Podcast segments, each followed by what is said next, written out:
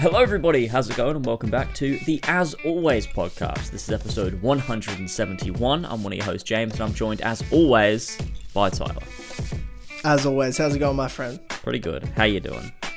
Doing well, doing well. I look like an idiot right now. I've You got to just throw it out there. Yeah, well, you'd well, I don't have to agree so quickly. You can't see me.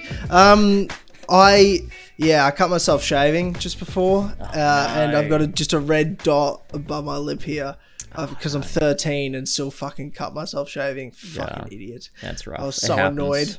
I was so annoyed. it's like I look ridiculous. I'm about to record a podcast, but Well- that's what it is. So there's just a blood red dot. Yeah. If, if, lip. if you think that's dumb, I cut myself shaving the other day, but I didn't cut my face. I cut my thumb. So oh, that's that's yeah, that's a bit- dumber. That I dude. think. That's that's pretty bitch. yeah, that's uh, that's a bitch. you know, it could have yeah. Mm. gone better for me, but yeah. There you go. Yeah, that's a bitch. Unfortunately, um, but yeah, cut my lip, and here we are. So just addressing that, hmm and we can move forward. We don't have to address it again. Um, but other than that, I'm good. Nice. I'm pretty pretty exhausted. Been a big week. Um, Yeah. but I was gonna say it must be late for you, right? Because it's well, yeah, it's late, almost it's you it's, know. it's about ten o'clock at night, which is late for me. But I've thankfully Mr. David Jerome's back in Australia for a couple of weeks, Mm-hmm. um, as his uh, father is getting married. So I've I'm going to that wedding tomorrow, so I've got Friday off. So Ah. I've got like a long weekend. That's nice. Um, yeah, so that's fucking sick. nice. Um, by the time this comes out, that would have already happened. So that that's I'm sure that was a good time. But yeah. Mm-hmm. Uh, so normally I wouldn't want to record this late because I'd be in bed by now. In fact, nine thirty, pretty much my bedtime. If I'm being totally honest with you. Mm-hmm. Um, so yeah, it's a late one, but it's okay because again, not working tomorrow. So Lovely. Here we are. That's my long explanation for that. Apologies. Um, What? do you know What? It wasn't do even that long of an explanation. That was just a normal explanation. was it? If I just felt Yeah. like it's such a. It didn't matter that much. I just over explained it. I, you know, I've got a long weekend, fine. so it's fine. You're You know. fine. I'm just yeah, just overthinking. Anyway, do you know what I'm not overthinking? And do you know what I'm not sorry about? No, the great people over at patreon.com forward slash as Hell always yeah. For making this fucking show happen. So of course we wouldn't be here without you. And if you like what you're listening to here and you want to hear more, head over to patreon.com forward slash as always for just as little as one dollar a month. You get exclusive access to the best podcast on the internet, the Clubhouse Podcast.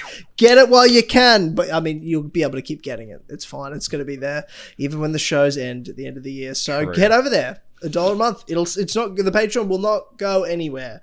Um so uh, there's that, and there'll be new stuff on it, and we'll announce that at a later date. But yeah, but yeah, um, thank you to our producers that make the show happen. Thank you to Baron Keen, Damien the Not So Orange, Gnome Ferrantino, Flash Paradox, King Richard III, Ryan Hafer, Tyler the Goat, and Ballsack Forty Seven. Thank you, you sweet bitches, lads, for helping power this podcast. Um, James, we have one really main topic today Yes. on this As Always podcast, and that is to spoil the shit out of Game of Thrones House of the Dragon season one. Mm-hmm. It's just wrapped up earlier this week, Indeed. so I'm excited to talk about this. But I want to talk about something just for five minutes before we get onto that. okay. Another show, and I've just finished it right before we started recording this podcast. Mm-hmm. Well, I was eating dinner. I was in the last episode of The Watcher on Netflix. Okay. Have you heard of The Watcher, James? I have not heard of The Watcher, no. it's it's just come out like last week came out okay. and it's just now trending number one i think everywhere on netflix. Like just it's just knocked Dahmer off of number one. Interesting.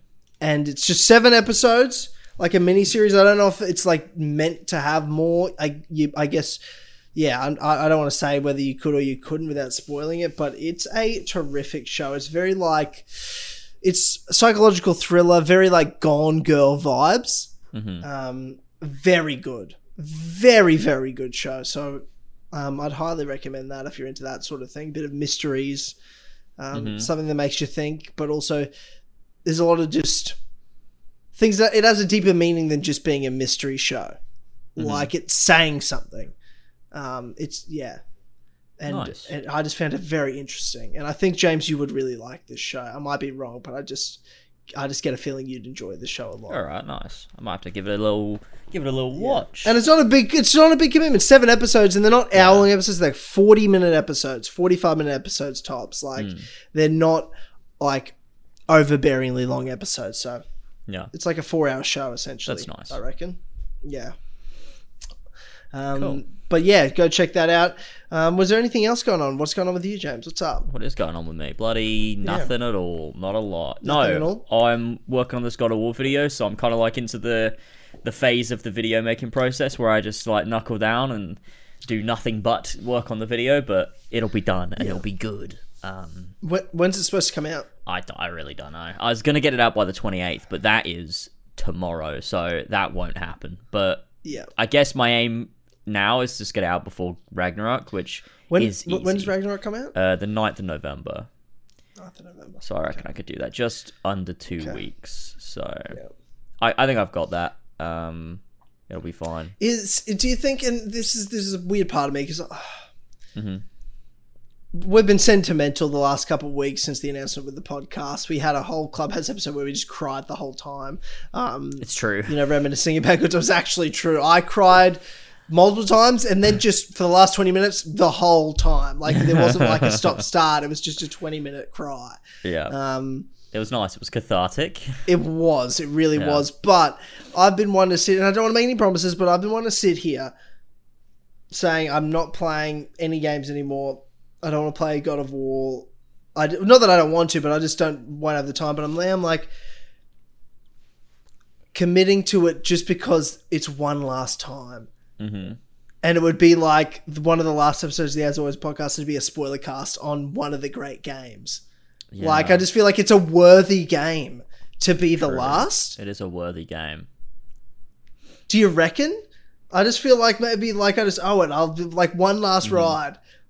Yeah, Once more into the fray we go. Commit to a game. Fucking power through that game. Rave about that game. And then unretire. And then just like we start all over again. Um psych. No. Um But now I'm, I'm just thinking about it now. I'm like, that might be cool. It just makes sense. One last gift. yeah. I mean, if it's gonna be anything God of War, makes sense. Yeah. Yeah. And just enjoy that. Yeah, and just enjoy that being in the gaming community for a couple more months. You know? Yeah, yeah. You know. Yeah. Because there's nothing like. Like I'll always like have such fond memories in the community of like playing a game and everyone sharing in that experience. hmm like online through streams and tweets and YouTube comments and videos, like really sharing in games. Like I really, uh, I really enjoyed a lot of that. That was very cool. Yeah. it's a very cool experience that I've had. For sure, it's good. Um, It's good fun, and you don't get you don't get that as much as with like a PlayStation exclusive. You know, the big, the heavy hitters, like the best of the best games, like you know, Like- a Last of Us or Uncharted or a God of War. So Oh yeah, I really enjoyed Horizon Forbidden West this year. That was yeah, I had such a terrific Great time playing that game. I what a good game. I absolutely love like that franchise. Like we fell in love with Horizon Zero Dawn, and then people tried to like sort of shit on it down the road and be like, "I- "It's such an overrated game." But I'm like, I felt like it wasn't overrated. It was a fucking fantastic game, but maybe what we hyped about it was its potential as well Mm-hmm. Yeah, more than just maybe necessarily what it did in that game, but it was like how it made you think about holy shit, what could be next yeah. as well. It was that. It was that. It was that. It it.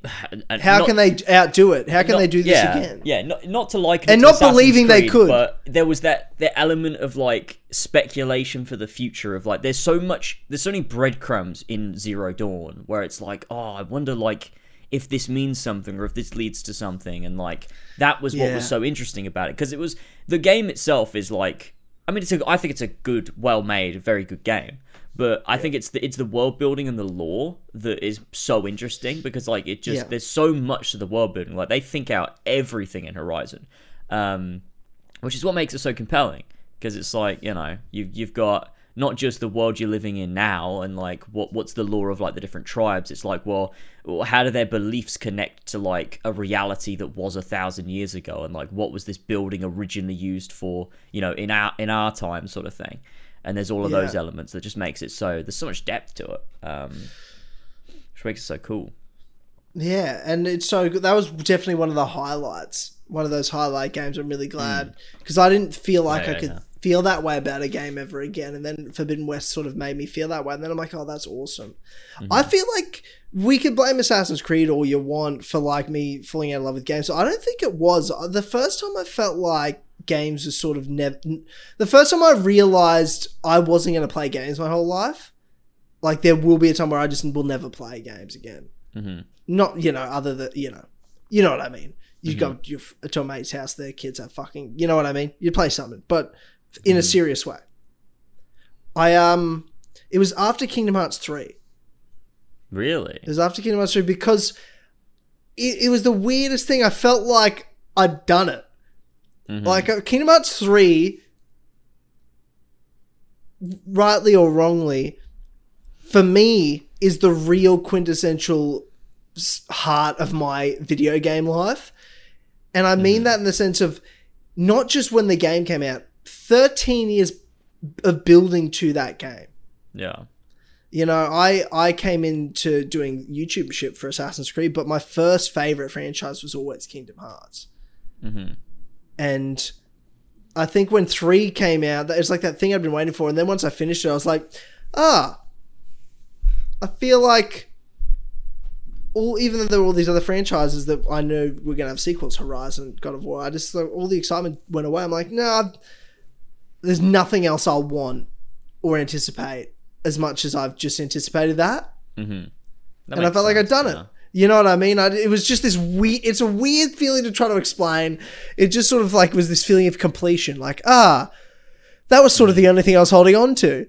And now that it's done, I'm like, I can sort of let everything go. That was the first time I thought that. Yeah. It was weird. It was a weird thought thought to have, but Makes sense. Though. that was that's probably the first time. And and then Assassin's Creed just fucking stamped it out of my soul yeah. as well. Whatever was left, just they Yeah, just fucking rough. That is rough. Crushed it into oblivion. Yeah.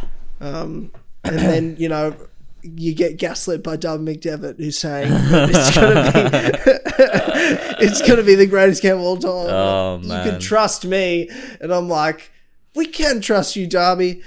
And then I play, I'm like, this is so bad. Fuck's sake, Darby. God damn it. Uh, we love him though. We love him. That was We a do joke. love him. We do. He did gaslight us, but that was a joke. Yeah. Well, that's Um, that's why yeah, we yeah. love him because he, he gaslit Yeah. us, and now we just don't know. We don't know how to feel. Yeah, yeah, exactly, exactly. Yeah. anyway, today we're here to talk about House of the Dragon. Um, oh yeah. uh, whole first season. Spoilers. You've been warned. Click off. Go watch it if you haven't already. Um, James, I think what I want to start with, let's cover all the bases here. Let's Yeah. cover all the bases. Heading in, you know what? Let's go back in further. How did even you? F- further. Where are we going? uh, let- let's go back pretty far. Okay. Let's set a scene here. All right.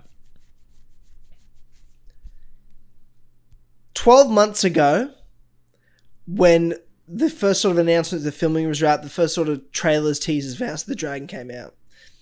How did you feel about Game of Thrones around that time? Um. Pretty uh, bad. You weren't a fan of the ending. Did it get worse after time Um. or better I with think time? I think it just not not better, but I think I just care less. You know. Yeah. I think it was I hated it and hated it, and then I kind of got it out my system, and the the show didn't become better to me. It was still as bad. I just didn't care as much. I was like, I'm just letting it go. You know, it Yeah, sucked and it yeah. sucked, and it's whatever. I'll move Yeah, on. I, I, think guess. I think I felt very similar. Like it just was that like over time I just hated it more and more and more, and just was like it was more of just like that was a fucking shame because that was Yeah. the greatest show ever made in the history of television by a country mile for six years, and then it just uh, it fell off a cliff. It it it, was did just- indeed. It's I've never seen something fall so fast. Yeah, it it from- it's was very very rough. Yeah, if yeah. and I guess I thought when the first season of House of the Dragon came out, I was like, I mean, I'll watch it, but does anyone really care about this anymore? That's sort of what I was thinking because it's still a, it's so far away. I think it was it, was was, so far away. a sort of a to me what it felt like, and especially after you know being exposed to so much of the way that Disney produces their content, I think it was there was the cynic in me that was like, well, Game of Thrones sucked.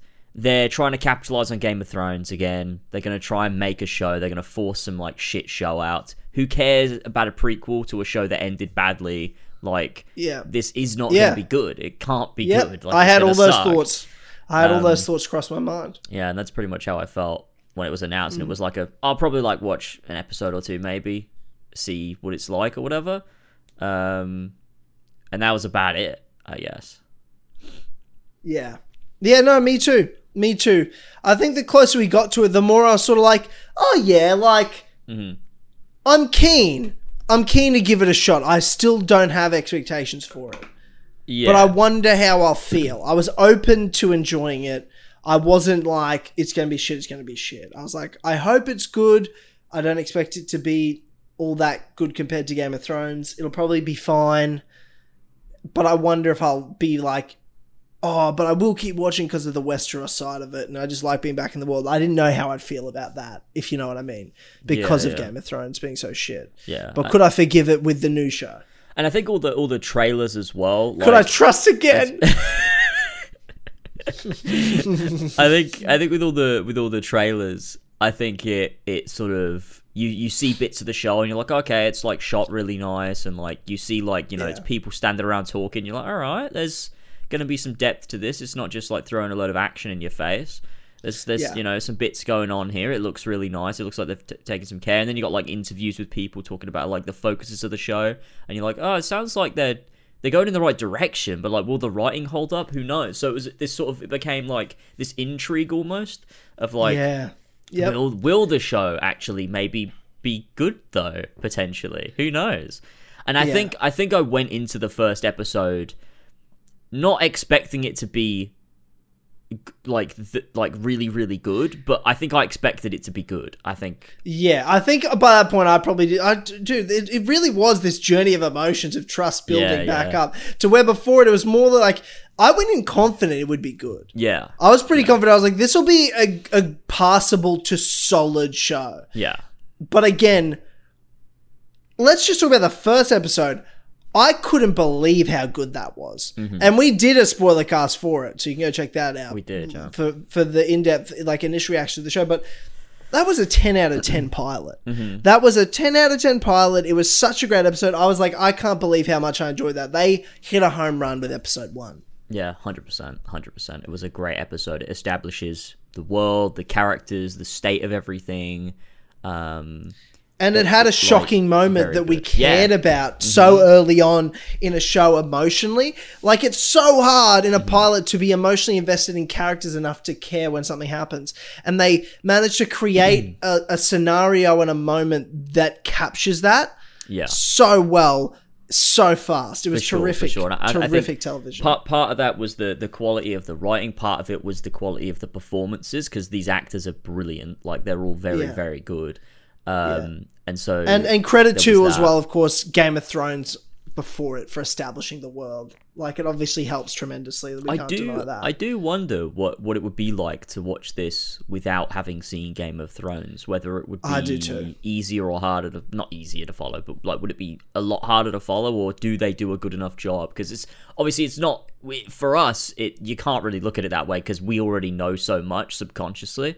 But I do Yeah. wonder what it's like for someone that's that's we know the rules of the laws of the world. They don't need to Yeah. explain things. yeah Um, even just when they're dishing out punishments or the lines of succession or how seriously they take it. Like the weight to the Game of Thrones in House of the Dragon is so much more because we've seen where it can go.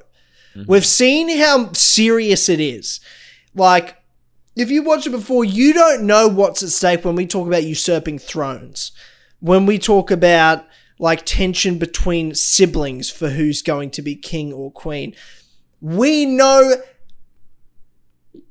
how characters can just fucking die because Yeah. of these conflicts. Which I, I think And- must be like a different way of exploring the show or like viewing it and taking it all in if you don't know because the tension builds in a different way. Like it's you discovering it for the first time and figuring out how this Yeah. world operates and you know seeing these major characters just die and be like, "Oh, that that's a thing that can just happen." Yeah. Um so interesting. But obviously, yeah, having seen Game of Thrones beforehand, it adds this this layer that that Yeah. was really, I think, played into by House of the Dragon in a cool Yeah. way. I want to say, um, because we've obviously done a few, like reviewed a few of these episodes, but when talking about the whole show overall, early on, I wasn't too sure about the way it jumped over timelines. And obviously, it had a pretty controversial ca- like actor switch in the middle of the show for the two main characters of the show. Mhm. But this has been 10 episodes. Only 10. Only one season with these characters. I feel like we've been with them for three seasons. Mm-hmm. I Yeah, yeah, I'm like you. say what you will maybe about the time jumps, but it worked. Mm-hmm. I don't know if it should have worked with the actor change. That shouldn't work. Mm-hmm. That should that that ruins shows. Yeah, But fuck me, it worked. yeah, for sure. it shouldn't for have sure. worked, but they it it couldn't have been better. It Mm-hmm. couldn't have been better. Yeah, I think I think it was uh it was one of those things where you don't know until you come out the other end if it's good or not. Like I think as we were watching these time jumps, we were like, "Hey, this needs to. I'm not sure about this. I'm not really sure." But you get to the Will end. it keep going like this? Where, where's you know? I think I think it, it in the end it paid off and it made sense and it worked and like you said it doesn't feel like like when I think back to the events that have happened I don't feel like I have jumped around I feel like I've just seen the events play out and like they they Yeah. refer to the they like they imply things that happened in between the time jumps too And they have it consequence to the out. time Like, jumps. Yeah. exactly, yeah, and it, it everything like it all like that's a major thing about like what made Game of Thrones in the early seasons so strong is the that consequence of like everything, and I think House of the Dragon does that quite well. In that you know even across these time jumps, we'll see the consequences play out of people's actions. Um, you see people develop and change and it was just yeah just i think it was a, actually a really good way of introducing your show especially with all the major characters to then you know tee everything up for the final like what was it three episodes where Yeah.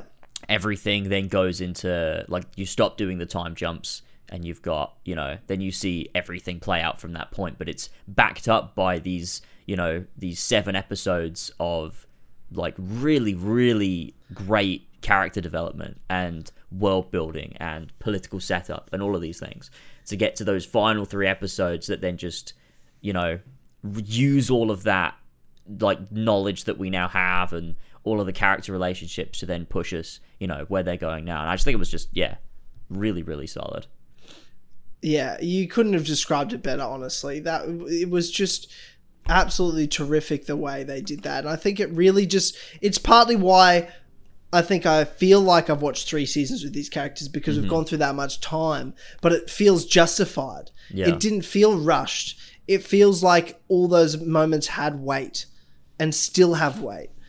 Uh, and I think that's why it feels like it's fleshed out for so long. But that's why it feels like I've known these characters for so much longer. It feel like thinking back to young Rhaenyra feels like that. Oh, that was like a couple of years ago in the early season. You know what I mean? Like, but that was ten weeks ago, bro. You know. But it, I think that that just says something.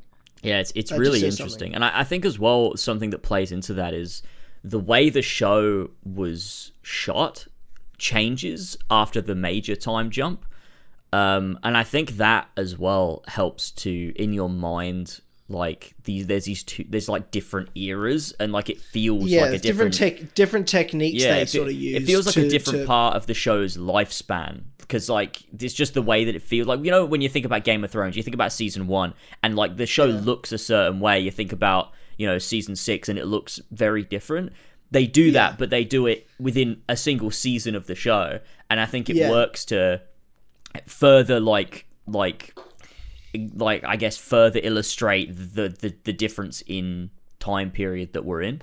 Um, and I think that's also just a really nice touch as well. Yeah. Yeah, no, absolutely. Absolutely. Yeah, and it's just even the way they they set up shots or the types of shots they use that they just don't use later on in the show hmm because they want to make you feel I guess in that pace. Yeah. You know, when you feel like you're an observer in those early episodes, it's easy to sort of in your mind justify the long jumps, but you you're way more in the action in those in those later episodes. You're way more in the moment, and Mm-hmm. I think that's when you you need to slow it down, and it does that really really well. Yeah. Really Yeah, well. definitely. Um, okay, let's let's chat more about overall about some specifics. Um, what did you feel was the standout character and performance of the season? What was the story? And it can involve story arc, however you want to justify it. What's what's the standout character for you? Um, I think standout character probably for me would be Viserys. Uh, Paddy Yeah. Considine was really, really good in that role. Oh like god, how fucking tremendous I had performance. I wasn't sure in the first episode. A after the first one, I was like, oh no, Yeah. it feels like a bit of I an amateur. that. Yeah, yeah. They got to play this this king, Yeah. but by the end, I'm like, he was the best fucking character the whole show. he was he was incredible. Like they really make you care about him too, and it's just so just so, he was he was so good. Like the way he plays As- this character yeah. throughout these different phases in his life as he's going through like this illness and like he like All he did was final, fuck up as oh, king, but you couldn't help but like Yeah. want to root for him. Yeah, Like, like, he was just oh, a, he was just a good guy. He was trying his Yeah. best, man, and it was Yeah. just rough to see everything fall apart around him and everyone like you know fighting each other for like who's gonna be the heir and stuff, and he's just there shitty like king, but an amazing fuck. father. Yeah, he's like, I just love my family, man. I just want you all to be happy with each other. Um, Yeah. And it was just, yeah, just a really good character and brilliant performance for sure. Well, the, I think he's the he's he's the driving force of the show in this season. Mhm.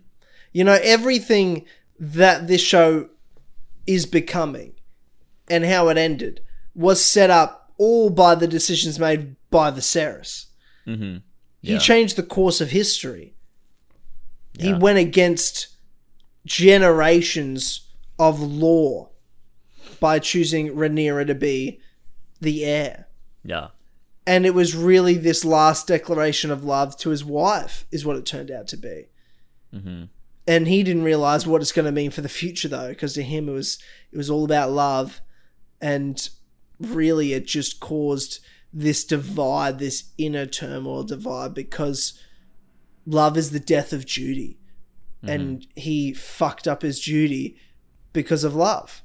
It's the rule of game of thrones. Hmm and it set events in motion that caused Alicent and Rhaenyra to be at odds, and th- this perfect melting pot of different ideas, of different desires and greed of and power, like hungry people, like just made for this conflict that is going to be the end of most of these people Mm. really.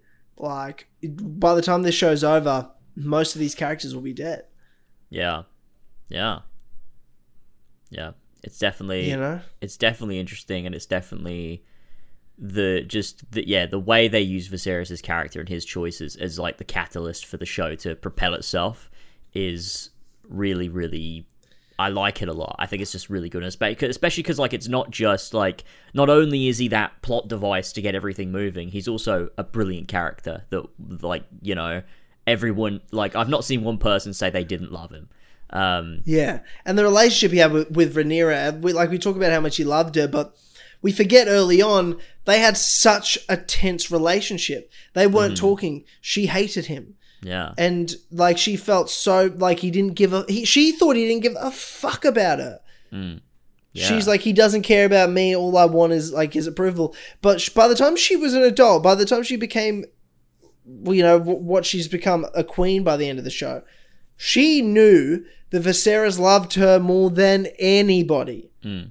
and she loved him too. Like Yeah. that was a special, you know. I think, and he- had the best relationships with our characters. He also had the best relationship with Daemon. Yeah. You talk about at the start of the show, Daemon acting out violently, viciously, slaughtering peasants with um the fucking City Watch. When he's leading mm. that in the first episode. He was a brutal, evil guy. And you thought he just wanted power, but what did he want? His brother's love more than mm. anything, his brother's trust. And you, the way you see that at the end, where Daemon's picking up a fucking crown and putting it on his head, and the love and loyalty he showed to not just Viserys, but then also to Rhaenyra. Because yes, he's king mm-hmm. consort, and yes, he has a lot more power now that he ever had, and he is in a good position. He still didn't try to take the throne for himself at the end of the day. He mm-hmm. still did respect the fact and bow down to to his wife, Yeah. the queen. Mm. He has a he has like he has some good in him and his redeeming qualities, and you see it most through that relationship he has with Viserys. How when he saw him when he was sick, the way he reacted to him, the news when he died, like you saw the pain, and that's Yeah. and that just goes to the performances of of Matt Smith and who the who are the two actresses that played. I need to get the cast list up. The played Yeah, you should get it up. I don't know many of the actors' Um, names. I know a few, but um, But they just the performances all round were terrific. Mm-hmm. Emma Darcy, um, as um, Princess, well, Queen Queen Rhaenyra. Mm-hmm. Um, in the second half of the season, in the first half of the season, you have Millie Alcock, Mm-hmm. who plays yeah young uh, Princess Rhaenyra, uh, and they were just absolutely terrific all round. And Matt Yeah. Smith, I mean, we everyone knows how good Matt Smith is, you know. Mm-hmm. And if you don't now, you do. I mean, I certainly going in expected stellar performance. yeah, He's just a great actor. I think, um, yeah, just looking at the list, another standout, Ewan Mitchell uh, from. Um, he's from The Last Kingdom, a great character in The Last Kingdom, but he plays Aemond Targaryen. ah, um, yeah, yeah, yeah. Yeah, he's he he was absolutely terrific in the show as well. very, There very was good. Yeah, he was a, he was another just sort of in the back dark horse character. yeah. Um, he's probably the dark horse of the show, and I think, I and think obviously as played a big part at the end as well. with a lot of these characters, well, with all of them pretty much, what makes them so interesting is like the complexity of the way they're written. In the you know, there's some you're gonna root for more than others, but every single character has depth and nuance. Like there's no just there's maybe like one like outright not even what like every there's no outright like good or outright evil characters. Like there's always that nuance there. There's always going to be these disputes between characters. There's always going to be like some person wants one thing but like then they like learn that maybe that was wrong and like there's just the, just the relationships between these characters is so real. And it feels to me and I said this uh, last episode when we did the Lord of the Rings um episode was that there's certain characters you you you don't meet until later. Um and Aegon is one of them um who's now the the king who's you know basically you know now Rhaenyra and him are fighting over the crown basically. Um but Yeah. you, you don't meet Aegon prop like you do meet him like when he's younger and stuff, but he doesn't become like a prominent character until you know towards the end, where like he really sort of Yeah. you know is like one of the major characters in the show, and he Yeah. already has so much depth to him. Like it feels like there's that scene with him and um, Alicent in the carriage on the way to um, him getting crowned king. Um, Yeah.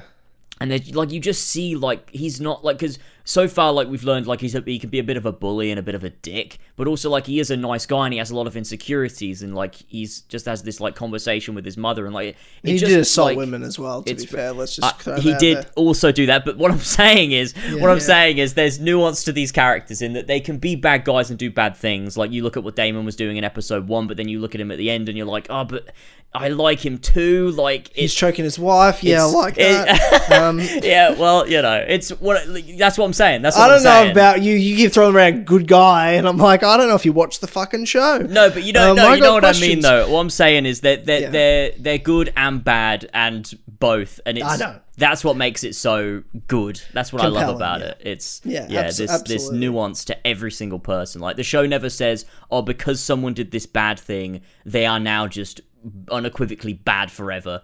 It, the show will always try and redeem them. It, it makes you confused because you're like, I don't know what to feel anymore. And it's like also like you see how devoted like Daemon is to Rhaenyra, but then you're like, ah, but that's her uncle, and they're married also. Uh, that's not. I don't like that. Yeah, and But have, all- yeah, you know, yeah. multiple children. Yeah. yeah it's um it's it's the way the show does those things and does nuance is just so strong that yeah. um, to an extent i would say stronger than some of the earlier seasons of Game of Thrones in in some ways because Dude, 100%. it's 100%. the game is like this show has just jumped in at the deep end and gone we're gonna like but it hasn't failed as well like it's jumped in at the deep end and gone we're gonna give you so much though like there is so much here to think about and sink your teeth into I I agree. um, and i, think agree. that's what It- makes it so strong I know it's too early to say this. I know that. I know it's too early f- to compare these two characters because it's not fair. One had eight seasons, years of build up, pop culture. The others new, maybe right off the coattails, maybe. But Rhaenyra, probably comparable to Daenerys Targaryen in terms of their roles within the shows. Yeah similar I don't know, man. Sort of like Rhaenyra better. yeah well Is I that mean, too early to say? well i mean if Maybe you're including we- every season of game of thrones i think it's an easy one to decide Yeah, because yeah. because Game of Thrones is bad. Um, Yeah, yeah. At the end, but um, I don't think I don't think that's unreasonable. I think they're like to a lot of these Just a better ca- it's so she's so complex. Like I just really, really love Rhaenyra. She's my favorite character of the show. I love Viserys. He's number two, but Rhaenyra was just terrific. What a what a like compelling fucking Mm-hmm. character she is. Yeah, and I think I think you look at Game of Thrones and you look at Daenerys and I think what the show was doing was setting up depth to be explored, but the show just doesn't do that. So you end up just seeing Daenerys as like she's a bit flat by the end because Yeah. she was just like a good person for the whole thing, and then the show just flips and goes And actually. Uh, to be honest, it's like it was just like I definitely thought that I was like she's gorgeous. I love Daenerys because you're like there's part of it you're like, and that was part of the show too. That was the point. Mm-hmm. Like everyone just fell in love with this woman. That's not what Rhaenyra's role in the show. is. not every man that court falls in love with her. Whereas like literally that was a major part of Daenerys's character. Yeah, she's this yeah. just beautiful woman, and at some point she sort of thinks to yourself. Is she really that good a character, or am I just like all these characters of the show and you're just fucking lovesick? You know what I mean? With Yeah, with Daenerys. I mean, speak for yourself. I don't know if that applies to me personally, but uh, I, I, I I think, yeah, I just if think you they, love Daenerys, mate, I, don't, I just don't know what to tell you. I just don't know what to tell you. I just think she was not. I just don't think the the depth of her character was ever explored or delved into. I think she starts off and like there's a lot there where you're like, oh, this would be cool to explore. This would be cool to explore, and maybe they'll get there, but then they just don't get there, um, and it falls off and is bad. So I think that's probably Daenerys. Yeah, if you look at the whole show, it's like yeah, there's depth there, but they don't go into it enough. Whereas I think House of the Dragon, it's all about that. Like for all of the characters, there's depth to everybody. Um, and I'm, I'm trying to think of like the the characters in Game of Thrones. Yeah, they are complex. There's complex characters there for sure. Like I think Jaime is a really good one. Um, I think even Cersei is a really good one. Um, and trying to think of other ones in Game of Thrones that are like actually like really really deep characters. Yeah. Um, Tyrion, I guess, but he also falls off. Like all of the characters just start falling off, and then they fall off a fucking cliff by the end. So it's like difficult to because I think Game of Thrones is a slow wind up. Like it starts quite simple, and it builds and it builds and it builds, and then it gets really shit. Whereas in House of the Dragon, it's like that depth and that nuance and that complexity is there from the very start. Like it doesn't take a while to build itself. It just goes, we're gonna get right into it. Here is all the depth. Let's just that's what these episodes are all about. It's about building so much depth for these characters, years and years and years of their life, as as you know, as quickly as we can, but with as much care as we can. And we get to the point we're at now, and it feels like we've watched seasons of a show. Um, and I think that is incredible writing that you're able to do that. Um, and I think to me, that's probably why I would say this show, the characters at least and the complexity of them, I would say is maybe stronger than Game of Thrones. Um, Which is it's a tough thing to say, and I think people are going to be unhappy, but about that statement. But I don't know.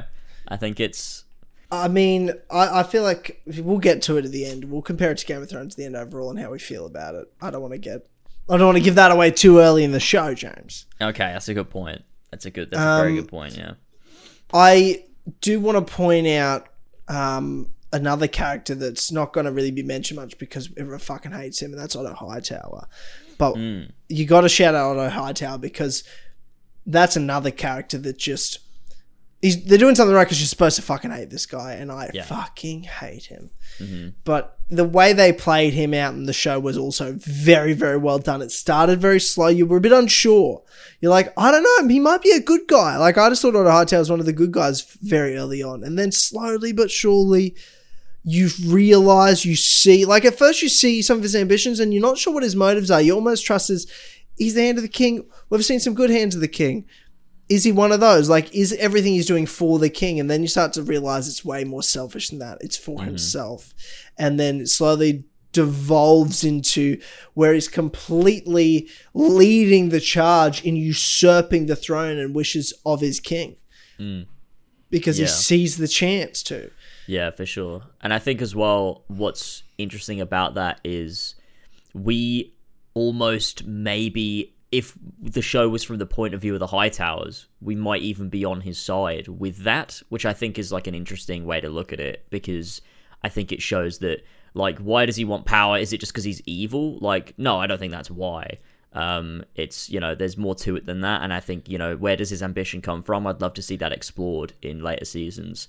Um, see sort of why why he wants that like what what's his what's his motivation for that um because i think there's a like a i think there's a strong family theme behind that i feel like and i think he thinks by Well, there's family pushing- bond. I mean, it's it's called House of the Dragon. It's about a family, but it's also about lots of families. yeah it's a very family orientated, relationship orientated show, and it's family versus family ultimately in this war that's about to go down the, the dance of the dragons. Yeah, and I think I think Otto was pushing Alicent into what he pushed her into with Viserys.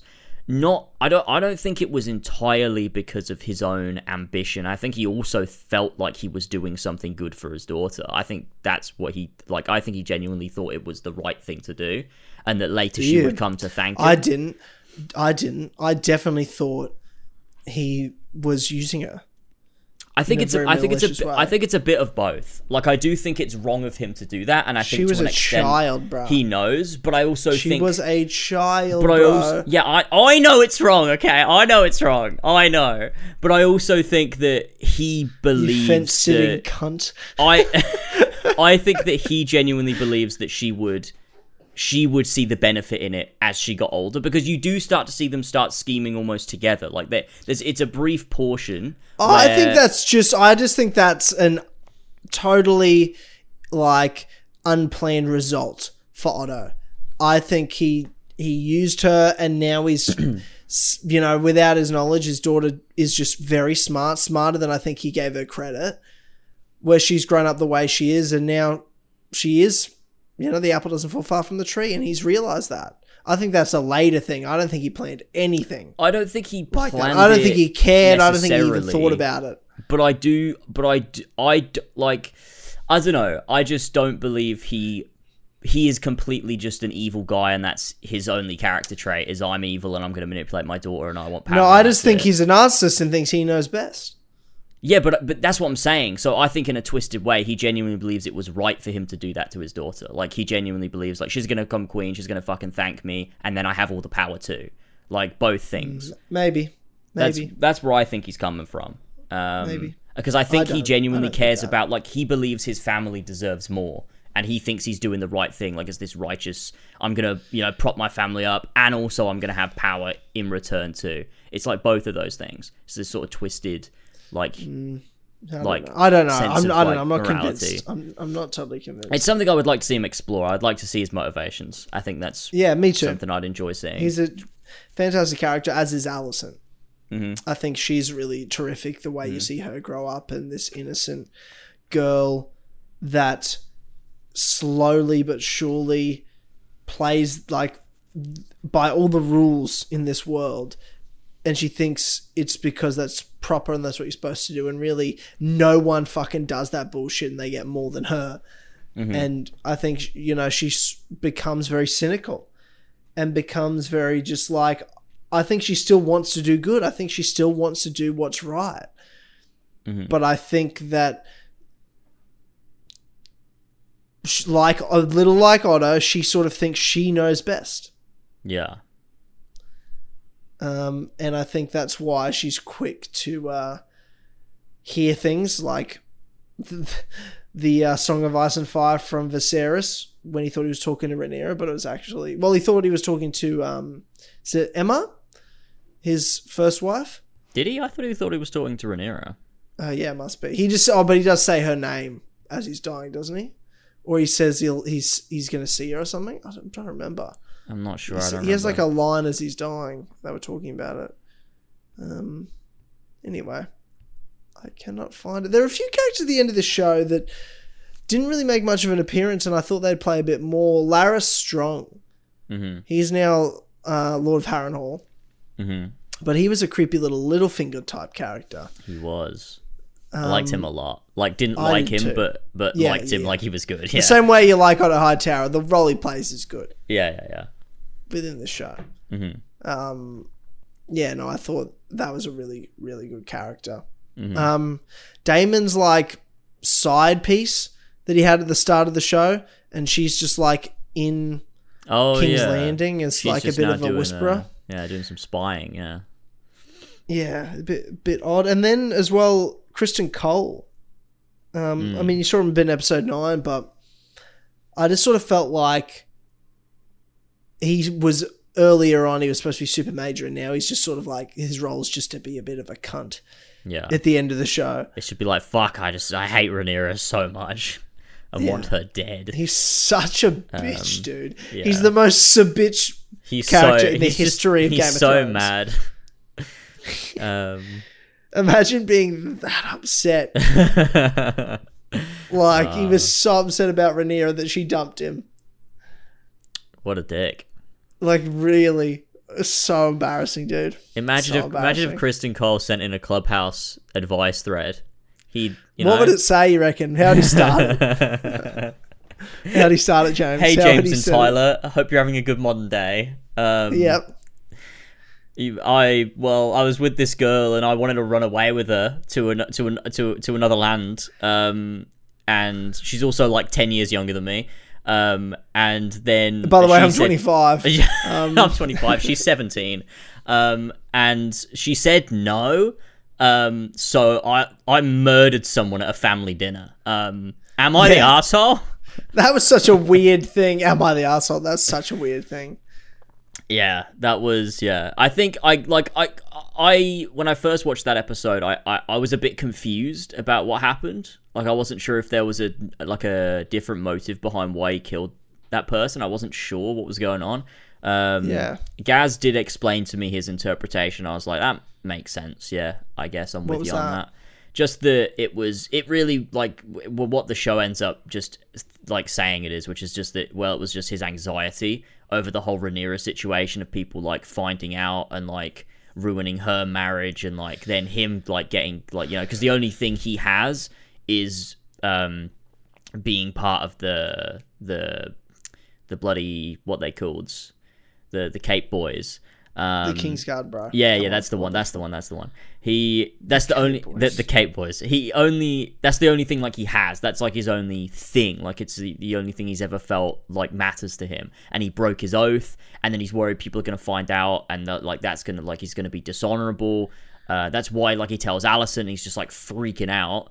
And then when someone taunts him about it, it's just like he just snaps in that moment. And I get that, and like yeah, but I also don't know if that was like telegraphed enough that Criston Cole is someone that could snap like that, you know? Because I think he's been Yeah. like quite calm the whole show up until that point. Like he's always been this person who's given Rhaenyra advice. He's always seemed quite nice and like collected. Um, so But then he got pussy with, bro. Yeah, maybe that's He got just pussy it. with, bro. Maybe that's just I think I do. I think he's a bitch. I He think just- he's a yeah. fucking bitch. Yeah. Uh, I did just think it kind of came a little bit out of nowhere. Um, but I don't know. It also makes sense too. I think the show could have just like made a point to show that he can lose his temper quite easily, and then I would have maybe been like, "Oh no, yeah, this is all this pressure on him. It's caused that to happen." But you know, Yeah, it's a bitch. I th- uh, when I look at Rhaenyra's character, I just love the contrast between both um, I guess, versions of the character. I feel like there were multiple versions, but um, Millie's version to Emma's version, like the mm-hmm. two actors that played her. Mm-hmm. Because it wasn't, it was more than the actors. It was also how the character was in those times. You know, um, young Princess Rhaenyra was very much about resistant to duty and doubtful of herself. Mm-hmm. And feeling like she's unloved and doesn't have a place and can't be herself.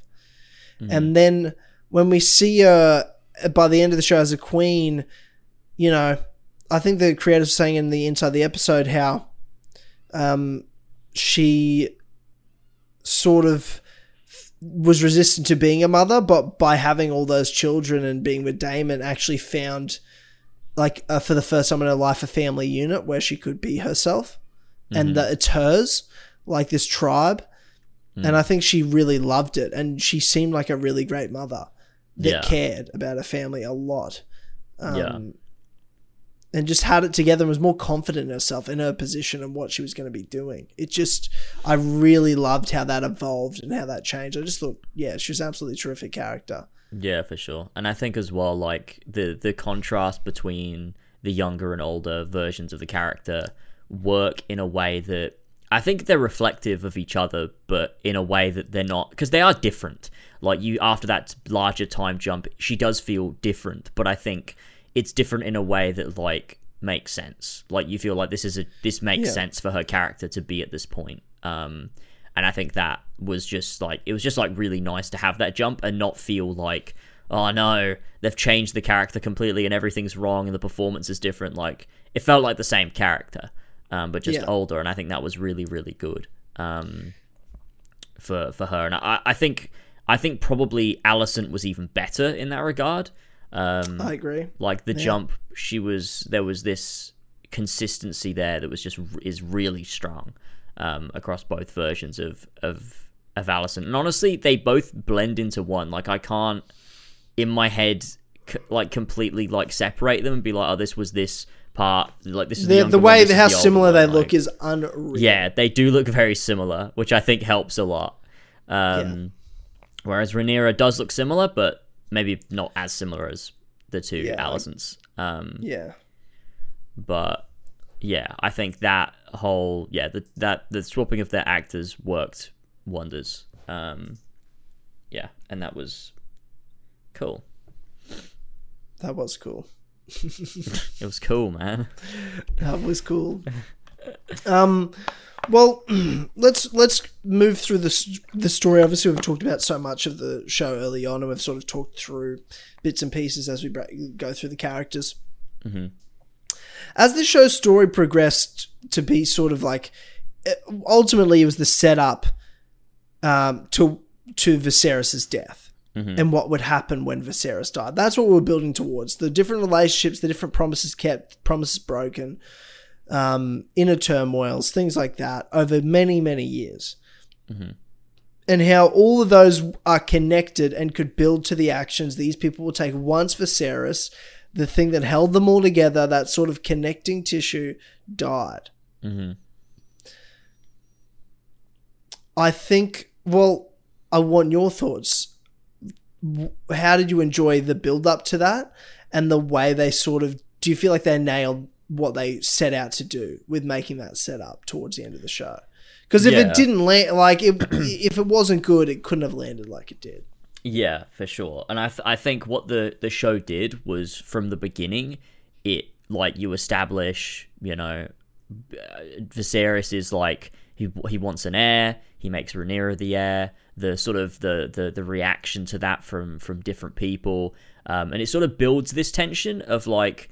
I wonder what's going to happen when she has to step up and become queen. Like, what is going to happen to everybody? And they set up all these different like all these different moving pieces, different characters, different different things that you you start to realize like, okay, that's going to play a part, and this is going to play a part. And when it finally happens, and you have that moment, and then you layer on top of it the the fact that Alicent misunderstands his final words and genuinely believes he wants Aegon to be king. I think after doing all of this build up and then layering that on top of it, going into this, that episode after um after Viserys uh, died was so fucking good, and I think it it really worked to pay off all of the season's setup thus far to to really play into all of the tension they built up.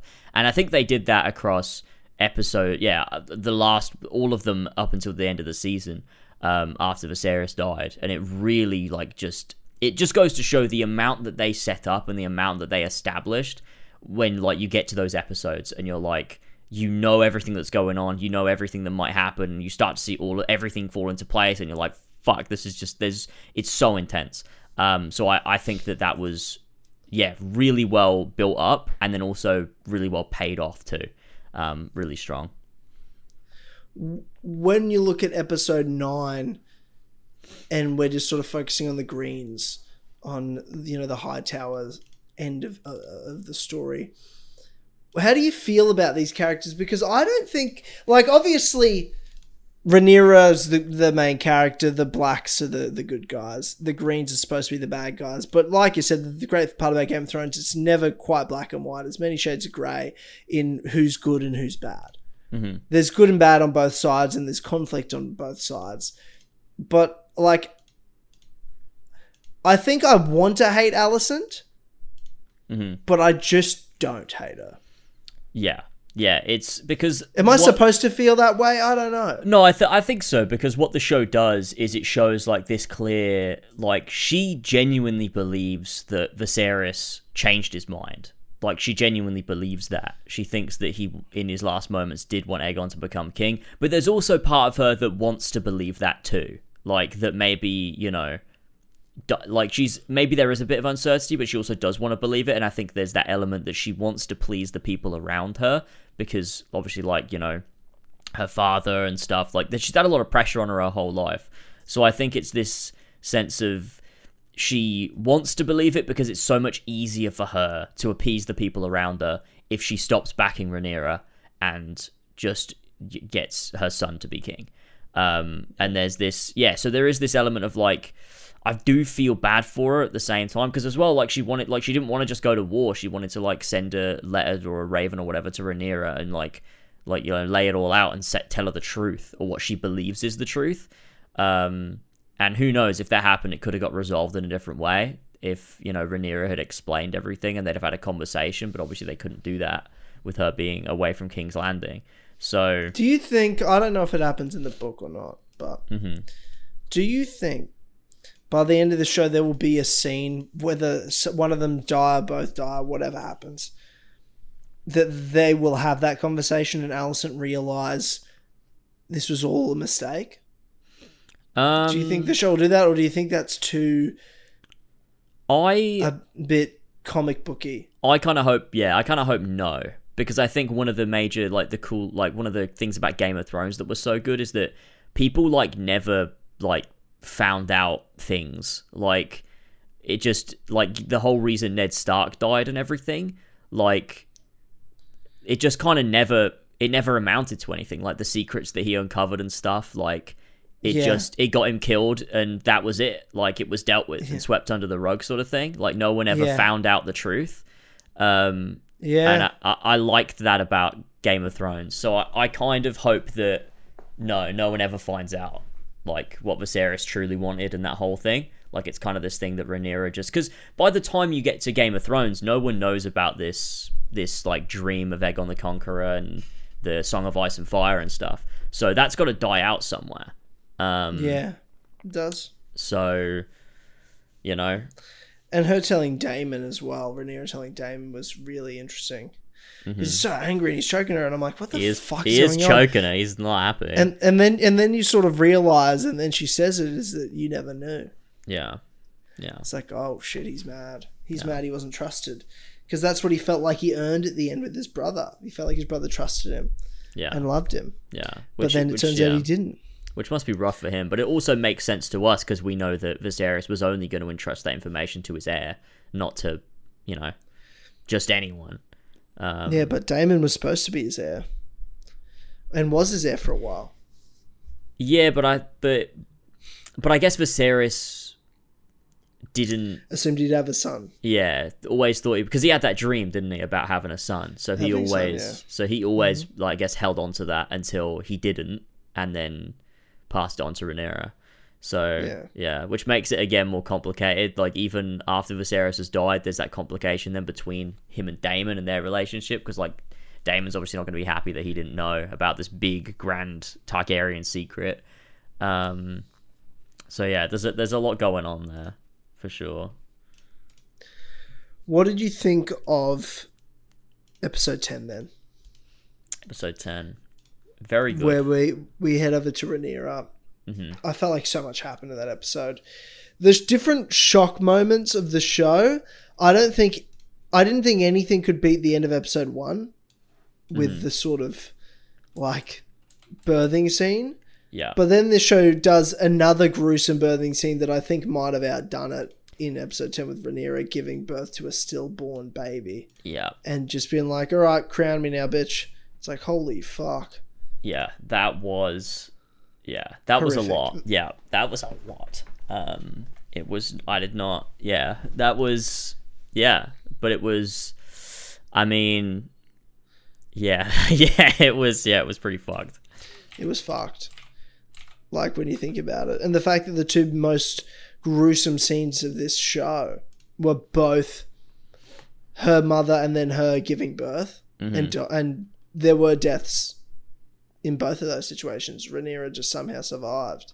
Yeah, yeah, and I think it's sort of, I guess, was this, I guess, works as a moment to sort of,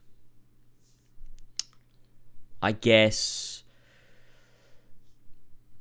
I don't know. I guess it shows. I guess it shows her strength in a way. Sort of if you're if you're reflecting it against, you know, what happened to her mother and like the decision that Viserys had to make and that uncertainty and everything and like but then you you know you you you have this another birth scene um but Rhaenyra you know ends up all right i don't really, yeah i don't know. That's like a flimsy like yeah.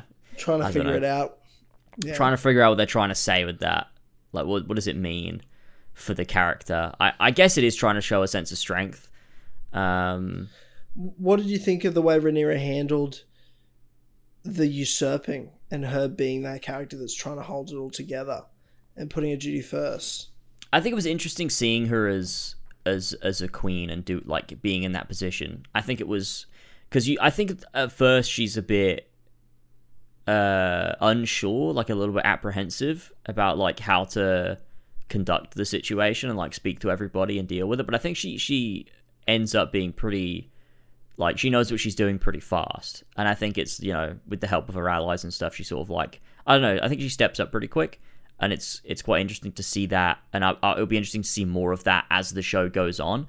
But and i think like after the events of the very end of the episode i think she has a lot more conviction now um in being queen and like actually you know fighting back and all of that stuff. So and that might make her you know stronger as a leader so there's that's interesting too um, Well, she talks about not wanting to make decisions when she's angry, but Mm-hmm. at the end of the show, she's pretty fucking mad, bruh.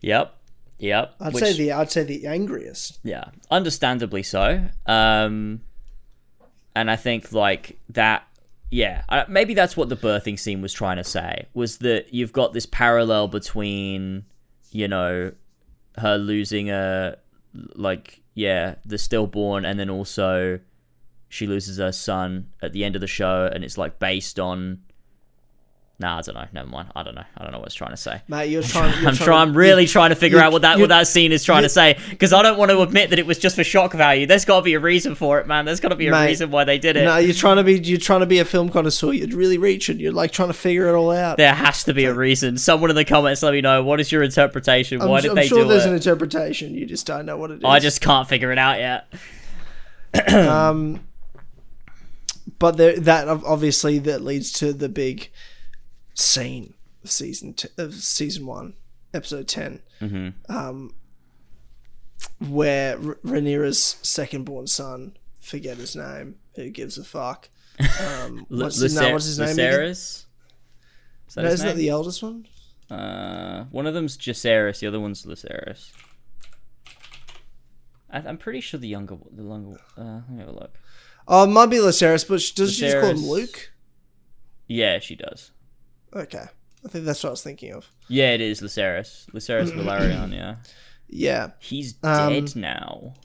yeah. Aemond Targaryen, his uncle, Yeah, um, yeah, kills him. did him in. And I, what I really like Aemond because he's like the kid that we see in earlier seasons. He's very insecure. He's like uh, like just a nice kid that's being bullied by his brothers and like everything. Yeah, and his like cousins and, and it- yeah. it- oh, it- sorry, his nephews and his yeah, brother. yeah, yeah, yeah. And it, it it it it turns him into the person we see later on. But I think every because he has this like almost this veil of being really tough, like almost like kind of like a fucking like you like a psychopath. Like you're like I don't know what that this guy's gonna do. But when he loses his cool, you almost see that kid like underneath come out where like he loses Yeah. it and like he's not threatening anymore. Like Yeah. and I think that's and you like, see that really when he loses control of his dragon. hmm Yeah, exactly. And it's like he didn't mean to kill Lucerys, um, and I like that. I think that's like because it adds then more depth to his character of like, yeah, he's trying to be tough and he's trying to bully him and he's trying to like you know be the tough one. But then when it goes wrong, he's like, oh no, like I, I lost control here. Like I don't know what to do now. Um, and you you start to see like the guy he really is underneath rather than this you know this tough like exterior he's trying to pretend that he is. Um, and I, I really like him as a character. I think like exploring him deeper in future seasons will be interesting because I think yeah he's re- I, I really like Aemond's character and that that final scene is kind of like yeah it obviously plays into Rhaenyra's whole thing losing her son but also I really like how it plays into Aemond's character too um and it was also just kind of really fucked up as well um just tearing Oh, that mate. dragon in half and You just- knew yeah, as soon as you saw the dragon there when he lands. yeah I was like, get the fuck out of there. And as soon as he keeps walking, I'm like, well, he's dead. That's the end of that. He's fucking dead. I don't know how. I don't know what's about to happen, but he's going to die. Lo and behold, just him flying away, and you're like in the storm. And we see Storm's End for the first time after all these years. hmm And you just see that shadow, that giant fucking dragon shadow in the clouds, and you're like, "Yep, okay, there we go." Yeah. And then you're cheering him on, and when he gets low and he goes through there, I'm like, "Fuck yeah, that's what I'm talking about. Get low, use your size to your advantage. That's great." And then as soon as he comes out and breathes fire on him, I'm like, "No, cunt, yeah. no." Yeah, it was it was yeah, and then you yeah he comes out of, of above all these like stormy clouds into like this nice calm sky. You're like, oh, he's definitely gonna die right now, at least in like five seconds, and then Yeah. then it happens, um, and it's Oh, it's so rough. Like I- can't say Lucerys is a character I cared about, but I care about Rhaenyra, and so it's like you don't want her kids to die. Um, so it, it No, does it does hit you. Um, and it is this like you know seeing her reaction to it and everything, like the way that that that that that is filmed and like that you don't you don't hear it either. Um, I think is you know really well done, and it just was a, like a perfect sort of ending to the season. Like that that Yeah. moment, I think it, it definitely like it sets up a lot. It does, yeah. It's Yeah, really well, it good moment. pushes it pushes all our characters forward. Mhm. It's a moment of action that with the most dire consequences, and it's going to pull and push all of our characters in many different directions and into a collision ultimately. yeah, Um, the Greens versus the Blacks, Dragons versus Dragons, and we see Yep. Daemon go to collect more dragons. yeah, So it's going to be. This is you know this is historic, and George R. R. Martin talked about needing four seasons to tell this story properly, and I feel like that's an easy ask from HBO. I think they'd love to do as much as they can, yeah. and if four seasons is all it needs, well, they, they're going to give them at least four seasons. Um, after that, you know, HBO wanted ten seasons of Game of Thrones. George R. R. Martin wanted thirteen, hmm and Dan and Dave ruined everything. Fucking did seven and a half, kind of. Just a bullshit. Yeah, I know. God damn it. Well, they're not gonna they're not gonna fuck up this again. There's no way. Well, yeah, now it now it will be. Won't it? 'Cause you said that. oh no! Oh no! Because you said that. Cut that out, you Josh. said that. Oh damn it! No, look, I I'm confident in this show, and I think Yeah, you know, another three seasons. I like that it's a short story, shorter story, and it can just be done in a concise way in a few years. Um, and now going into season two, they've talked about it being way more like the earlier seasons of Game of Thrones, just being you're in the moment now. There's not big time jumps and we jump in between all the characters in all That's these different be places. Now, that's gonna be so than- good. Yeah, it will be terrific because we're just so attached to all these characters now, and then there'll be a whole bunch of new characters that we that get introduced into the different characters, sort of storylines that we don't know yet. Now mm-hmm. that they're all sort of separate Yeah, going exactly. between yeah. Rhaenyra um, and Daemon and Aegon and probably Aemond as well, and um, Mm-hmm. obviously Alicent and Otto. So there's going to be, I think, a lot of really great, you know, character work hmm going forward. So I'm, I can't fucking wait for this second season.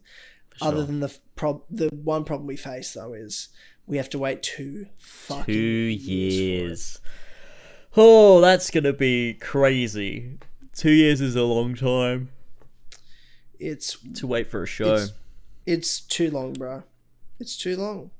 It's just too fucking long. it is weird that it would be a whole two years before we get a season two. Um, it's gonna be yeah, it's gonna be a weird one, especially if there's two years between every season. Then I but they only renewed um they only renewed it after the first episode aired of this. So they've only been, you know, going to pre-production now and then filming. So I feel like surely they'll know they're going to be ordering season 3 and then 4 pretty quickly, I feel like. So it'll be more in the motions rather than waiting to see the sort of audience reaction, you know what I mean? yeah, that does make sense. That does make sense. Yeah. Hopefully that's the case, and we're not waiting two years between each one, because then it'll be like the show won't be finished for like eight years. Yeah, that's yeah, that'll that'll be that'll be fucking wild. I'll be like yeah, that'll thirty That's, that's an issue for me, bro. That's uh, that's an issue for me. I'll be honest with you. Yeah. Yeah, that'll suck. But hopefully not. Hopefully it'll be fine. Um, and it'll be a non-issue. Mm-hmm. We'll For soon sure. see. We'll soon see. Is there anything we're missing that we we need to really dive into? Anything we're missing? Gone through all the characters. Obviously, there's like there's like some other smaller characters with you know Laenor Velaryon. We know he's still alive and he's just sort of gone on his way. He was a, sort of a cool character. Um, the sea snake we haven't really talked about much. Um, Yeah, he was and fun. um, as well, his wife. They were they were really great, and I loved Yeah. the way they set them up at the end to, Oh. to join in the black side. I tell you what, here is a question because this is one of the big plot points that people have been a bit like iffy on, which is uh Rhaenys when she takes her dragon and crashes through the the ground, killing l- many people. Do you think that was bad? Yes, Yeah. Like bad as in like she's a bad person or bad as in like that was dumb that they wrote that in. that was dumb that they wrote that in. Yeah. I think I was coping for a bit, but I agree. I think it was probably dumb that they did that. Um, like it, it, it made for like a cool scene, and it made for this moment where she could confront Alicent and be, or like, do that moment of like, I'm gonna burn you, but I'm not because I'm trying to send a message, sort of thing, and I'm gonna go away. Like that was good, and that was a good character moment. But to get there, you had her crashing through the ground and killing lots of people. Yeah, it's probably the biggest loophole of the show, but yeah, yeah. I took some copium and we're okay. Yeah, know? yeah. We'll we'll get over it. You know, it's fine. Overall, House of the Dragon. You compare this season one to season one of Game of Thrones, mate. I think this show's better than Game of Thrones. I'm calling it. Mm-hmm. That's how I feel. I like this show better than Game of Thrones. And I'm Yeah. talking about season one to season one. It's very unfair and hard and too early to call it the whole way. Mhm. But I mean, Game of Thrones sucks. So really, it is better, technically. Like, if the show never continued ever again, you'd be like, well, I mean, what's better? Yeah, One's yeah, yeah, great yeah. and one's not. Just because one was better for longer doesn't mean it's overall better. Exactly. It's overall bad. Mm-hmm. Overall. Um, Correct. And I think, I mean, I, I would say that I don't, I don't think anything in this season beat out Ned Stark being beheaded. I feel like that's an I agree all-time that. great moment. but m- m- yeah, I agree. In I terms of like that. in terms of like overall consistency, consistency and quality, from episode one to ten, yeah, there were constantly memorable moments. It felt like you're watching a movie every week. Like Mm. Yeah. it felt really eventful each episode. Whereas Every episode, one yeah. not, is not like that. hmm yeah. Every episode of House of the Dragon was like an event. Every single episode had something to say and something to do and something to contribute, which Yeah. I think is rare um, in in the way that it did it. Very rare and hard to do for a first season, but Mm-hmm. absolutely terrific stuff. Ten out of ten. Cannot wait for season two. Yeah, Um, and I, I guess I guess I'm sure we'll be missing something. People get mad, but I feel like we covered a lot in a good amount of time. yeah. Yeah. Um, so, ladies and gentlemen, let us know what you thought. If we missed something, let us know down in the comments. Let us know what you thought of the House of the Dragon. We both obviously love it, and I we can't wait for in two years when then there's a fucking season two. Amazing. Um, but I'll tell you what, I all I actually can't wait for. I just cannot wait for it. I have to do it right now. Is thank the great people over at patreon.com forward slash as always for helping us make this show happen. Thank you for your support. If you like what you're listening to here and you want to hear more, head over to patreon.com forward slash as always. Just as little as a dollar a month, you get exclusive access to the best podcast on the internet, the Clubhouse podcast. There's 150 episodes of that show. You can stream it whenever you want for just $1 plus some other cool bonus perks and rewards and some changes down the road in the future, probably in the new year coming that'll be really cool. So, you know, come along for the journey. Appreciate you and thank you to the people that support us already. So thank you, Baron King, Damien the Not So Orange Gnome, Ferentino, Flash Paradox, King Richard III, Ryan Hafer, Tyler the Go, Ballsack47, Aragon, Kimasaba Gamer, Cream Pies, Alfie Robert, Andrew. Ashton is sad to see Clubhouse go, but as Semisonic once said, every new beginning comes from something other beginnings end. Ah, Ashton, I'm never reading that name again. Big Dick, 66909. Ben Higgins is thankful for the sick brethren. Ben Nick Clubbers, BFHC, Biggest Fucking Virgin, Bodge, BQF Lord the Elder, Brian Ford, Call Me Daddy, Callum, aka I used to be the Theftness, then I took an arrow to the knee, Christian0210, Connors Rose, Bill in the Alley, Eli, Epic Alaric, Eurodicto Hacker, Ethan Dean, Fishy, Furious Coco, Gene, Give Me a Penis, Kick Us Way, Gwen Hughes, Hammer the Weave, Jack TG1998, JB Bennett, James and also Ear, Joan, Earl Jones, Joe the Founder Scarab, John Lang, Josh Duvillier, Josh J. Anderson, Joshua Moore, Liam Loden, Lucas R05, Lumistrad, Mario 5380, Master Bass, Max H, Muddy Unicorn, Nick Miller, Otika World 7, our best of favorite mod Brandy, Play the Rules, Radok, Ravja, Son of a Bitch, OG Doggo, Spiker Buck, Spelling Jack the Blue Cow, Tom Welling, Sim, Tony Walshy, and Zeppo. Thank you, Sweet Vintage Lads, for the power of this podcast, and we'll see you uh, for the next episode of the As Always podcast, and we'll see you next week for the Four Pillars podcast. Yeah. So, stay tuned. Anything else you want to say, James? no, that's it. See you later, everybody. Bye bye. Goodbye.